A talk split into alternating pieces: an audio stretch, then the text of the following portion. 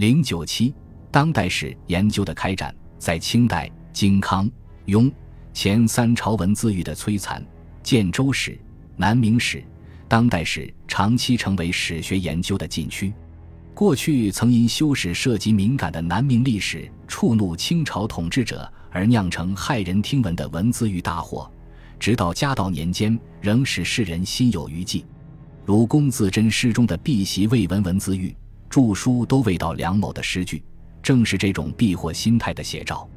鸦片战争前后，随着清王朝对思想文化领域的控制逐步松弛，文网渐疏。当代史研究由此稍稍有人问津，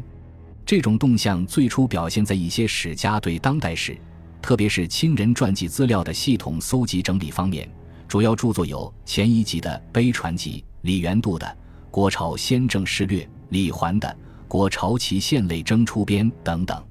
清人传记资料的大规模搜集整理，对突破其实当代史研究的禁区，无疑具有一定的作用，但也应当看到。这些书在主导思想上并没有超出封建统治者许可的范围，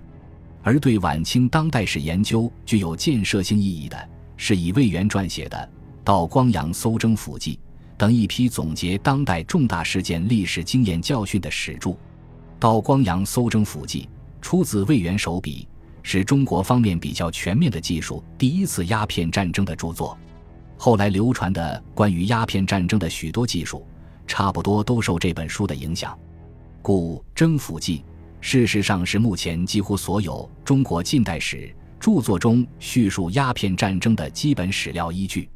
由于魏源亲自参加过这次战争，并与当时的重要当事人林则徐、玉谦、伊里布等人有过交往，使他对这次战争的发生、发展与和议交涉等详细过程有着较全面、较深刻的了解。再加上魏源的史实、史才，故其所写的《征服记》成为记述鸦片战争史实的上乘之作。魏源对外国侵略者和清廷投降派的抗议和谴责，对中国人民抗英斗争失败的总结及其失宜质疑的战略思想，都贯穿在这部著作中，体现了爱国主义精神。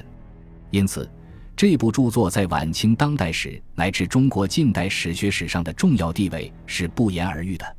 当时继续有关鸦片战争史的，还有梁廷南的《遗分文记》与夏谢的《中西纪事》等著作。《遗分文记》成书于咸丰初年，记载中英通商由来、禁烟运动、鸦片战争中各重要战役经过，以及南京条约。签订后，广东等地人民继续坚持反侵略斗争的事迹。其于1849年广州反英人入城斗争。中西纪事初稿成于1850年，最后改定稿成于1865年。作者前后用了十六年的精力完成这部二十四卷的著作。该书为记事本末体，叙述了1840年到1860年间两次鸦片战争的曲折过程，揭露了英法美。俄等殖民主义的侵略罪行，谴责琦善、义山等人腐败无能、屈膝求和，对人民英勇抗敌的无畏精神给予热情赞扬。当然，也有一些著作没有正确的反映当时历史的状况，而带有种种偏见，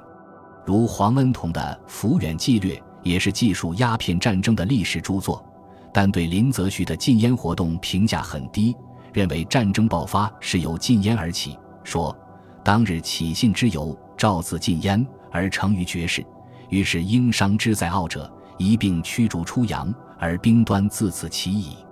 显然歪曲了战争的性质。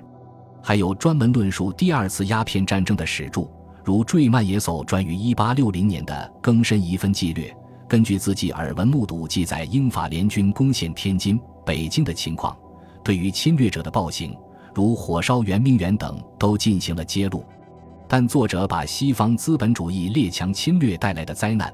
竟说成是由林则徐等爱国者坚持抵抗造成的，对主战派、妥协派的是非褒贬，完全遵循官方的观点，这些都构成此书的不足之处。这一时期的史著，尽管观点不同，叙述角度不同，然而私家撰写当代史已成风气，为晚清史学的发展注入了勃勃生机。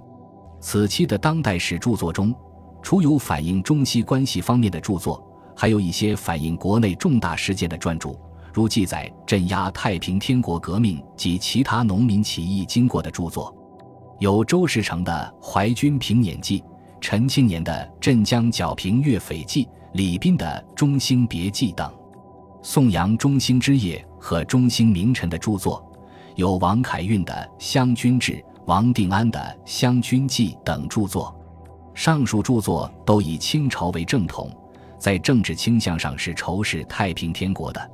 在当代史的撰写中，还应提到王先谦编纂的《东华录》。